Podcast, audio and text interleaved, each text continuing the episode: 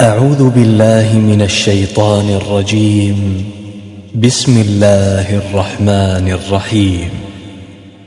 والنازعات غرقا والناشطات نشطا والسابحات سبحا فالسابقات سبقا. فالمدبرات أمرا يوم ترجف الراجفة تتبعها الرادفة قلوب يومئذ واجفة أبصارها خاشعة يقولون أئنا لمردودون في الحافرة أإذا كنا عظاما نخرة قالوا تلك إذا كرة خاسرة فإنما هي زجرة واحدة فإذا هم بالساهرة. هل أتاك حديث موسى؟ إذ ناداه ربه بالوادي المقدس طوى. اذهب إلى فرعون إنه طغى.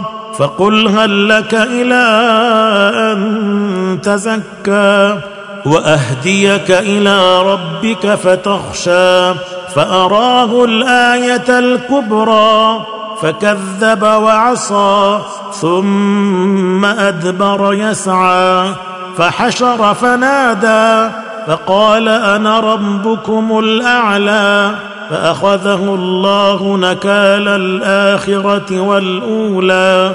إن في ذلك لعبرة لمن يخشى. أأنتم أشد خلقا أم السماء؟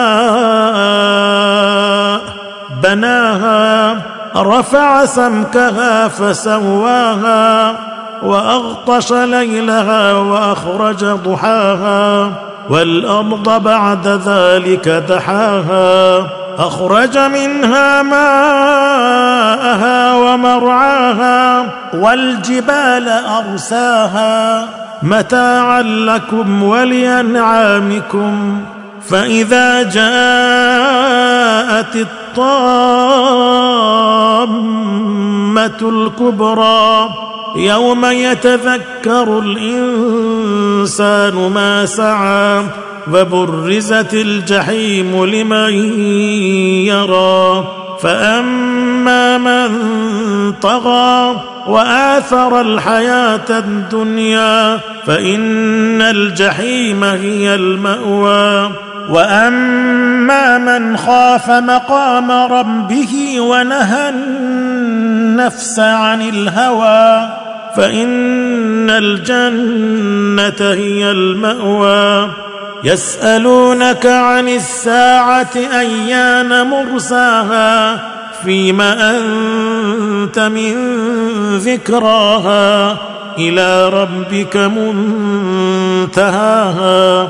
إنما أنت منذر من يخشاها. كأنهم يوم يرونها لم يلبثوا إلا عشية أو ضحاها.